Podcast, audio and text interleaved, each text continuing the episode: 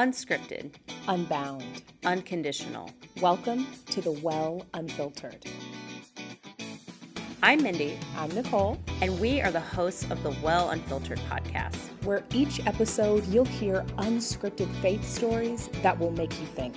Unbound life lessons that will crack you up. I'm talking adjust your waistband laughter.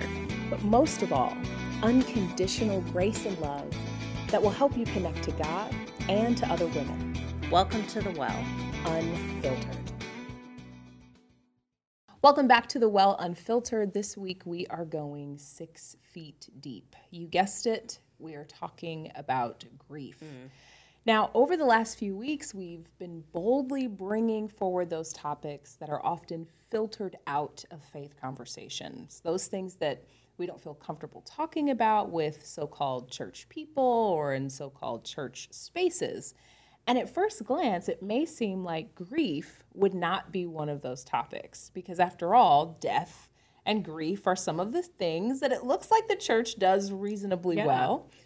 And yet, Mindie, you and I have learned that too often we don't feel comfortable discussing grief in faith spaces. Mm-hmm. And we've learned this not just as pastors, but also as people who have been grieving. Mm-hmm.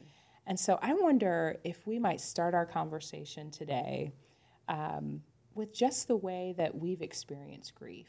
What, what's your story? Yeah, so my grief story, I, I had a couple things come to mind when I was thinking about this. Um, the first one is just the sort of the origin part of my story, which is that my mom died when I was very young. I was 2 And so that was an interesting kind of grief. And we'll, we can unpack it a little bit more as we talk. But, you know, it's, it's almost like grieving someone you didn't know you know like i i look back at pictures of her but i can't remember her but not having her in my life shaped everything about my childhood um, and even you know some of my own mothering today so so that was a really significant grief that i've carried and probably will carry forever um, and then this past year my grandma passed away and i will say some of the things about that grief really surprised me Share more. What surprised you? so I think I was surprised at how like much stuff it brought up. So it she was my dad's mom and my relationship with my dad is is pretty fractured. And so it wasn't just grieving a person and I was grieving her, but it was like grieving a whole family system. And and I think sometimes grief it brings some surprises and some extra bags to the Yeah. to the trip. You know, I, I think of that with my my own grief story. Um, there are two two losses that are that are kind of always right under the surface. Um, the first uh, is my sister was murdered when I was in college, and it was you talk about surprises. It was also not only grieving her life, grieving how it forever changed my family, but also grieving how it fractured my faith. You know, in another episode of The Well Unfiltered, we talked about deconstructing faith. And for me, it deconstructed this um, maybe childlike Bible s- school faith. Like innocence. Yeah. Um, That how do we wrestle with a God who promises to love and protect us and the reality of evil and violence in the world? And then also beneath that, what does forgiveness uh, look like when you experience that kind of loss? Um, so my faith was absolutely transformed uh, through that experience. Um, and then the other uh, really difficult loss I've experienced in my life was my grandfather, um, who I have three people who were central to my not only spiritual development, but my self identity. And my grandfather is by far the biggest shaper of who I am. And and I say that with intention because every single time I saw him, he would ask me, "Who are you?" And this is not someone that I saw on holidays. I saw him every week. like he asks you that every week, every single week. How? And not just me, but every single grandchild. Mm. And you would have to then recite, "I am the daughter of who," the child, just this ridiculous recitation, and then he would say, "Take that all away. Who are you?" And you'd have to say. I'm a child of God. Okay, I'm trying to get in the house. Where's grandma? Like, like I'm hungry. I want a snack. Move on. Yeah. And that practice um, created this spiritual core mm-hmm. that I mm-hmm. didn't even realize until he died. That I felt like, who is going to ask me that question? Who is going to then push me to find the answer? And it, I was not prepared for for that experience. And so I, I those two uh, grief experiences have shaped so much of my faith, um, but also so much of my mothering, my identity, the way I'm a friend, everything. And so I, th- I think that's one of those things that makes it difficult to talk about grief mm-hmm. in church because if grief affects everything, then you can't control it.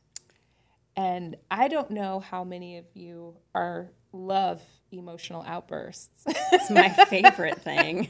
but that's that's what challenges me about grief mm-hmm. and this idea of authenticity and being unfiltered because grief doesn't I think give us um, a map or a plan. No, or a timeline yeah. or what to expect.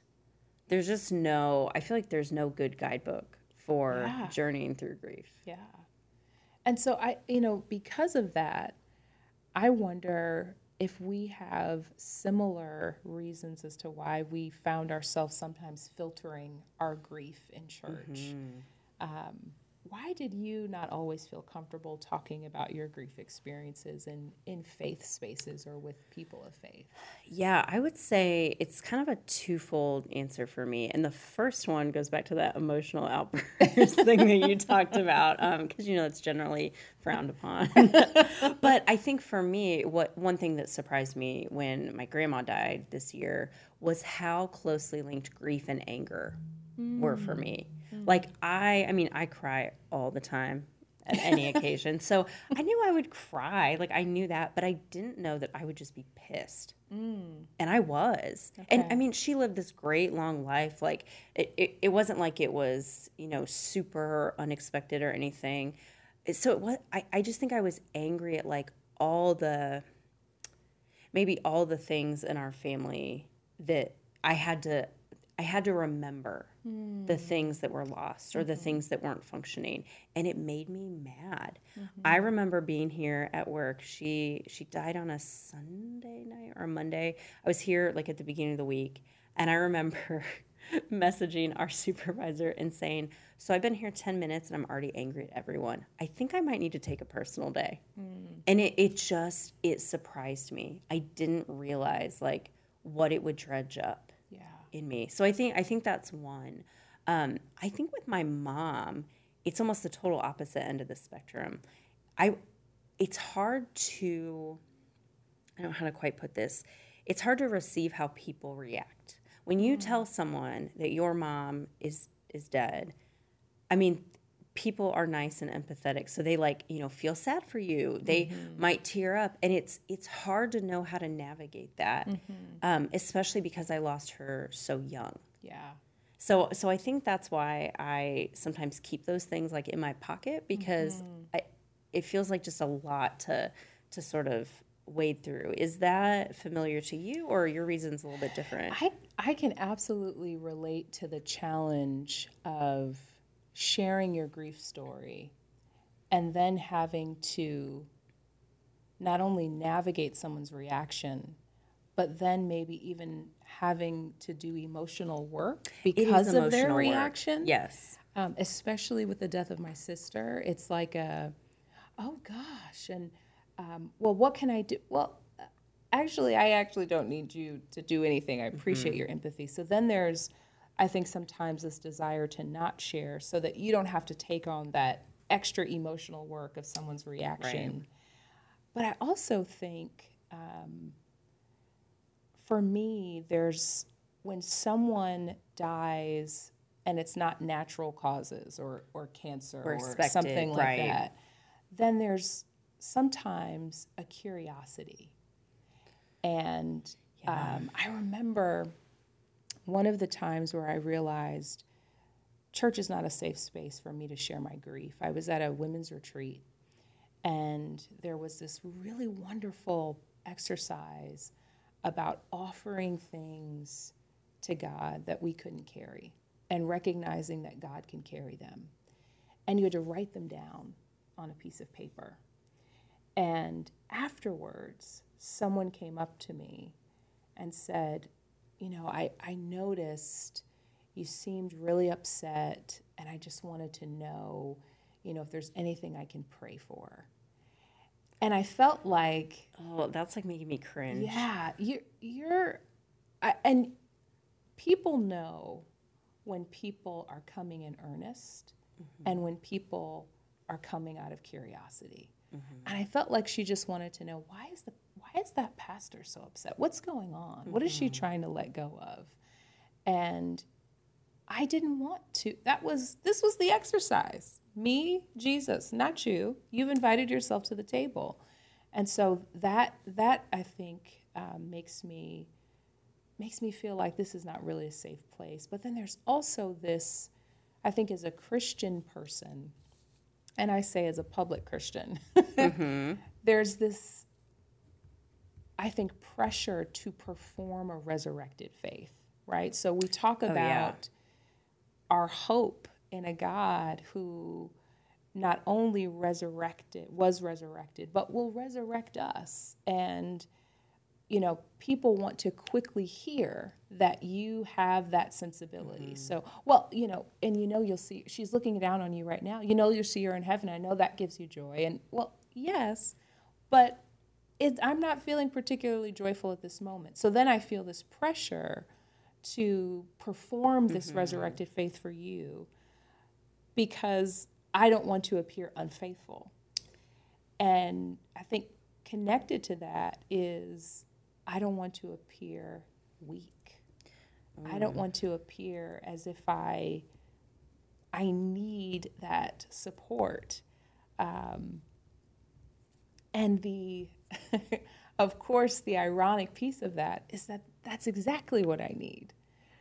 But sh- I've found sometimes that sharing that in those spaces doesn't meet that need. And that's why I want to unfilter talking mm-hmm. about grief because I think that it's one of the things that keeps people out of growing in their faith journey, being a part of a church community, Yeah. because we scar people with how we respond to their grief. You know, I'm sitting here thinking as you're talking that one of the biggest lessons I've had to learn as a pastor, but also just as like a human in the world, is that you just can't fix everything. Mm. So my natural default is you have a problem, you are sad, I'm going to make you better. Mm-hmm. Like let me fix you. And I actually noticed it. I I did a funeral a few weeks ago and I showed up at the family's house to meet with them and I felt myself being in fixer mode. Like I felt mm. myself like I'm gonna come in, I'm gonna be like really happy and you know really kind. I'm gonna make them feel better, and then I I had to like give myself a pep talk and be like, you can't make them feel better right now, and they actually don't need to feel better. They need to mm-hmm. feel sad. It's appropriate for them to be sad in this moment. So just take the things that are making you uncomfortable and put them aside and let this be a sad space. Yeah. And I mean, I think for a lot of us, it's really hard to let that sad space exist. And you know, I experienced this, you know, peak need to sanitize death and grief at my sister's funeral. Um, one of the officiants, and I say one because you've heard in, a, in another episode of The Well that Oh, I had yes. dueling faith traditions. So it took place at a Catholic church, but there was definitely a Baptist minister there too. And so um, one of the officiants gets up and starts their, this riff on how the good die young. My sister died when she was 23. And so he starts talking about how young Martin Luther King was when he was assassinated, how young Jesus was when Jesus was. And it was like, not only is this theologically dangerous, Yeah. but she was not this, she was an ordinary Right. person. And so I was thinking, my, my little brother was really young. I want to say maybe six. And I remember him looking around, and I thought, imprinted on his mind right now is that if I'm good, then I may die. I mean, we sometimes we don't realize the Right. theological mm-hmm. statements that we make and how we respond in mm-hmm. grief. And I, I mean, I guess I should have known I was called to ministry then. So then I, I of course, rebutted him in my remarks, you know, that goodness um, it is really not what we're discussing here. We're talking about someone's life who was taken, and we need to address as a community why that happened. And as a family, how we're going to recover from that. And we're not going to do it by pretending that she was Martin Luther King and that like this is not this is not helpful. And so um, I, I really, really recognize that you can re-traumatize people and create more grief in the way that you respond to grief. And, and you know, it's so funny when you shared about this funeral. I was someone, um, I would say about a year and a half ago now. Uh, her sister was killed in a hit and run, and she knew that I had experienced this kind of grief. And what made this so difficult was that her mother was going through um, kind of the early stages of Alzheimer's, and they were trying to explain what had happened.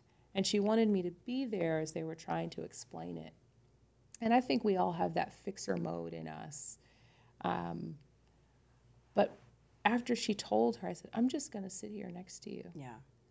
And when you want to say something, then you can say something. But I'm just going to sit here next to you. And I wish someone would have done that for me. And I think that for people that are listening and are wondering, how can I show up in grief spaces? It really may be just to show up and to shut up. And that's Right. really hard. So, you know, keep the God needed an angel, keep the the good die young, all of that Right. to yourself and verbally vomit when you get back in the car. Right. right. But I love what you're saying about showing up because I think that it, it's like we have these two poles that we oscillate between with grief is we either want to say, you know, too much and mm-hmm. that can be really difficult or we just sort of try to ignore it Yeah. and pretend it didn't happen.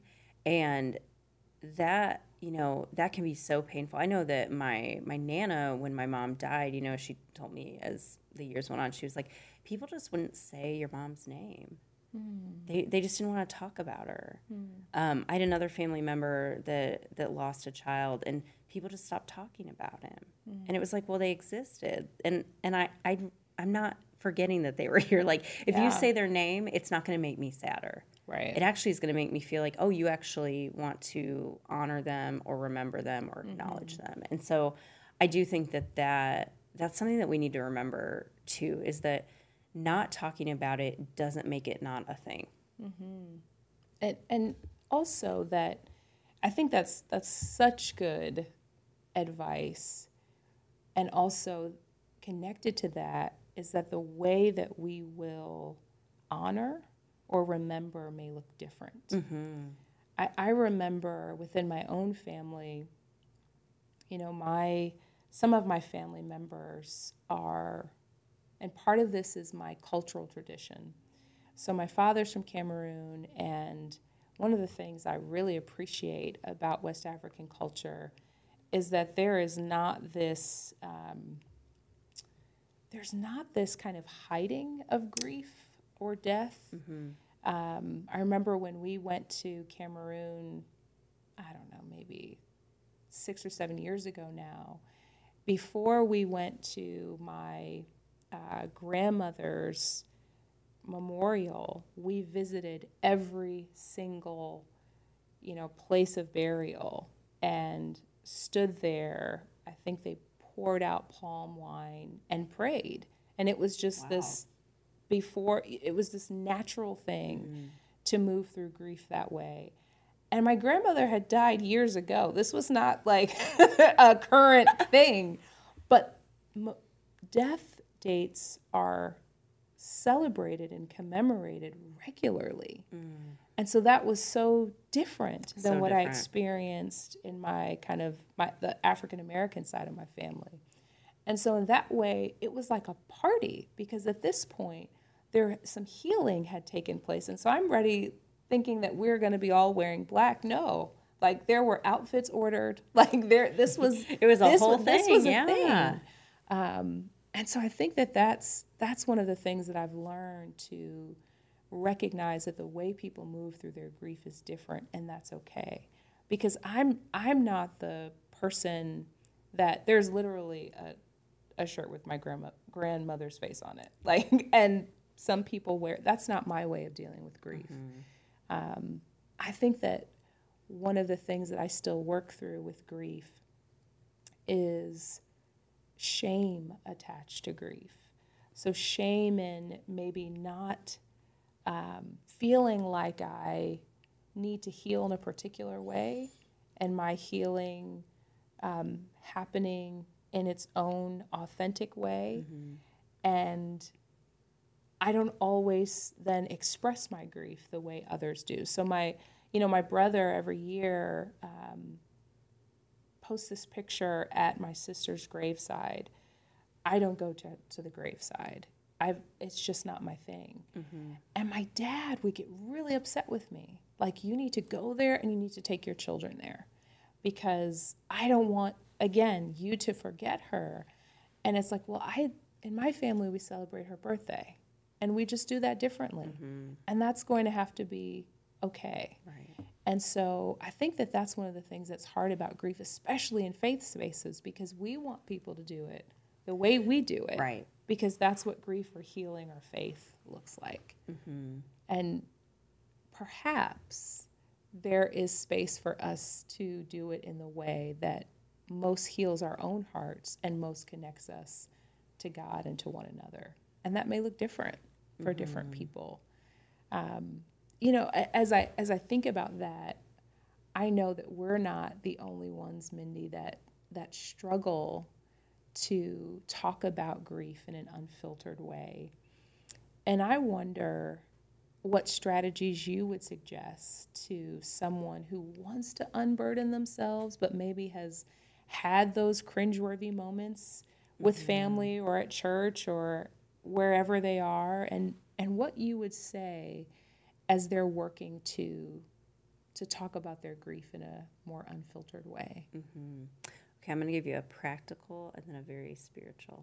How about that? How about that? So, practically, I have just, because I've journeyed with some people who have gone through some really like sudden and um, unexpected losses, I really believe in the healing space of grief groups. I do. I think that there is something that is just so holy about sitting across the room from someone and you don't have to convince them or explain they get it Yeah. they they may have not have gone through the exact same thing as you but they're holding their own grief and so when mm-hmm. you show up with your grief they're like yeah me too mm-hmm. you don't have to explain you don't have to hide you don't have to sugarcoat it and i have just seen those spaces be so incredibly healing Yeah. for people. So I feel like, you know, finding that group of people that you can just show up and you don't have to explain it to, that that is something that I would really recommend. But the spiritual thing that I'd recommend is right now I'm reading through the Psalms. And mm. the truth is, I actually really don't love the Psalms. They're hard for me to. Fo- I, it's very strange. What? I know. Gasp. Gasp. Everyone's gasping who's listening to this because I do love prayer and I love to write prayers and, mm-hmm. and pray prayers, but reading the Psalms, I, I think my it's hard for me to pay attention sometimes. Um, and I've started trying, like, I'm trying the spiritual practice of reading them. What I love about the Psalms is they get completely unfiltered mm. about grief. Like, I want you to kill all these people, God.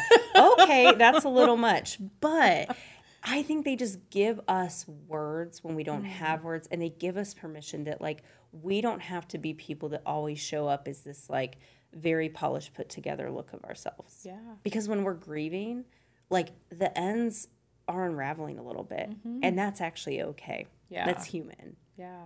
Um, I'm curious for you what some of the ways that you've mm-hmm. you've leaned into or that you might, you know, invite others into.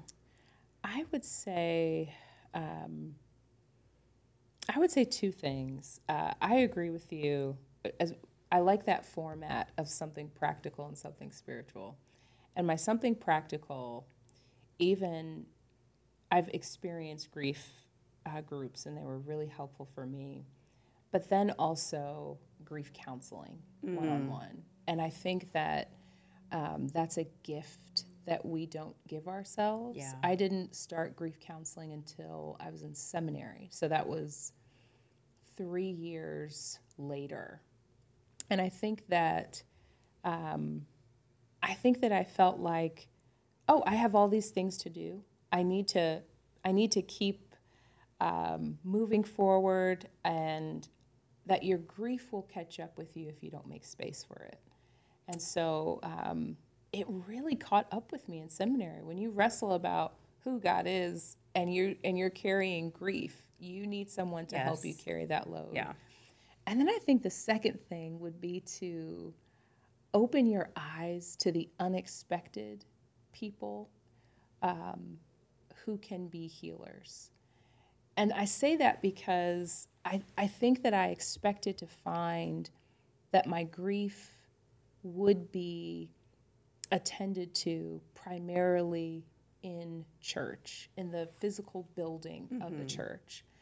And even as I think about this podcast, my prayer is that this connects with millions of women around the world, some who are connected to churches and some who will become connected to faith by way of these conversations. Mm-hmm.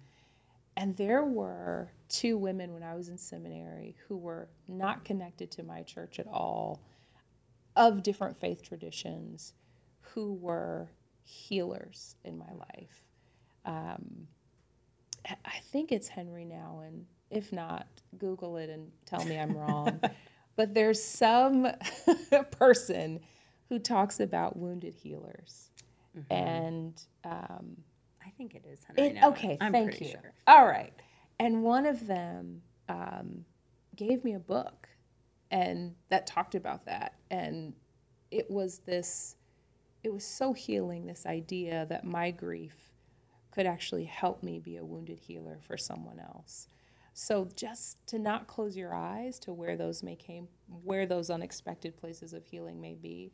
One of them was a barista at the coffee shop that I lived on top of and always saw me coming in with this grief book and it just struck up a conversation. Oh. Um, but I, I, I will say that I had to recognize that that healing could come from that space mm-hmm. and open myself up to that. So that's what I would encourage uh, to those that are listening. And then I think the the final thing, and I said I was only going to have two, but like all bonus. preachers, yep. I just we're lie. gonna we're gonna end. no, we're in not. ten minutes. yes. In fact, our uh, video uh, production extraordinary person, David Jules, looking at me like I told you to wrap it up. I know he just uh, he gave us the ten minutes ago, like a, a, while ago. It's it's, it's off okay. the rails. but this is a thing I, I think is so important.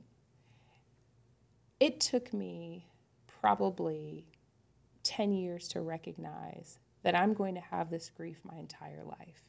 Mm-hmm. And not eh, because I'm always going to miss my sister, mm-hmm. but that the way that that grief shows up is going to look different. So when I had my first child, it was like this wave of grief hit me again. I'm experiencing something that my sister never got to experience. When I got married, um, I really, I'm sure, made my husband contemplate divorce because on the honeymoon, I woke up in the middle of the night screaming. And he's like, uh, like, what, what I, is happening?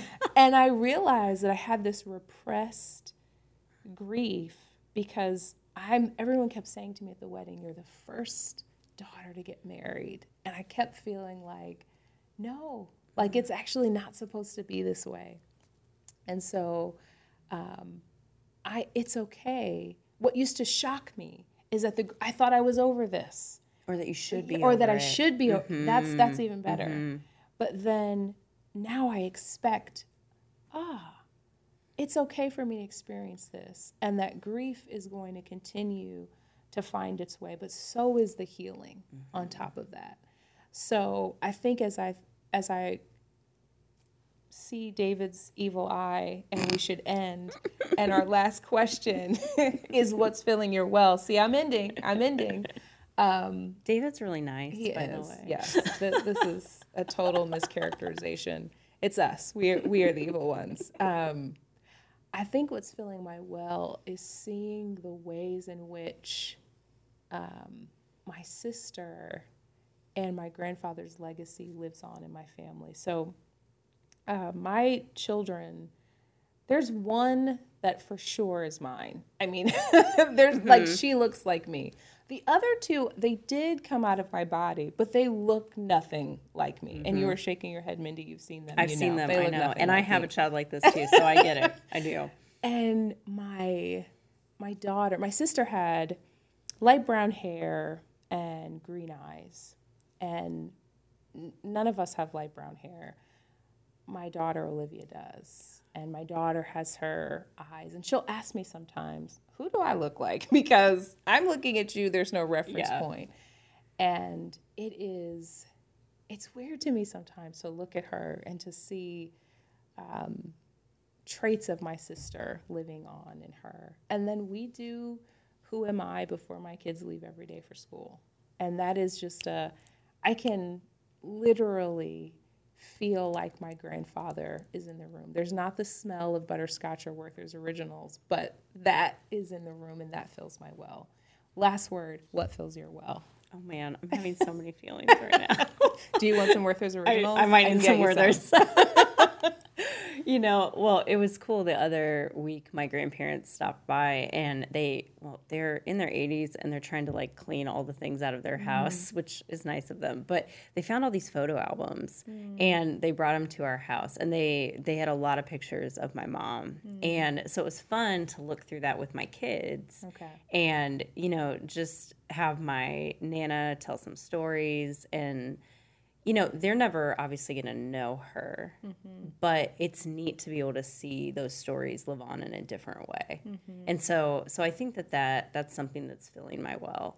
And, and I feel like just knowing that we get to keep building new stories mm. as we go. So, you know, my family may never look like I'm someone who has a living mother on this earth. You know, I may not have an awesome, you know, family of origin story but what we can do as a family, my husband and I, is build something that is better and healing. Mm-hmm. And I think that, that that does fill my well. Yeah.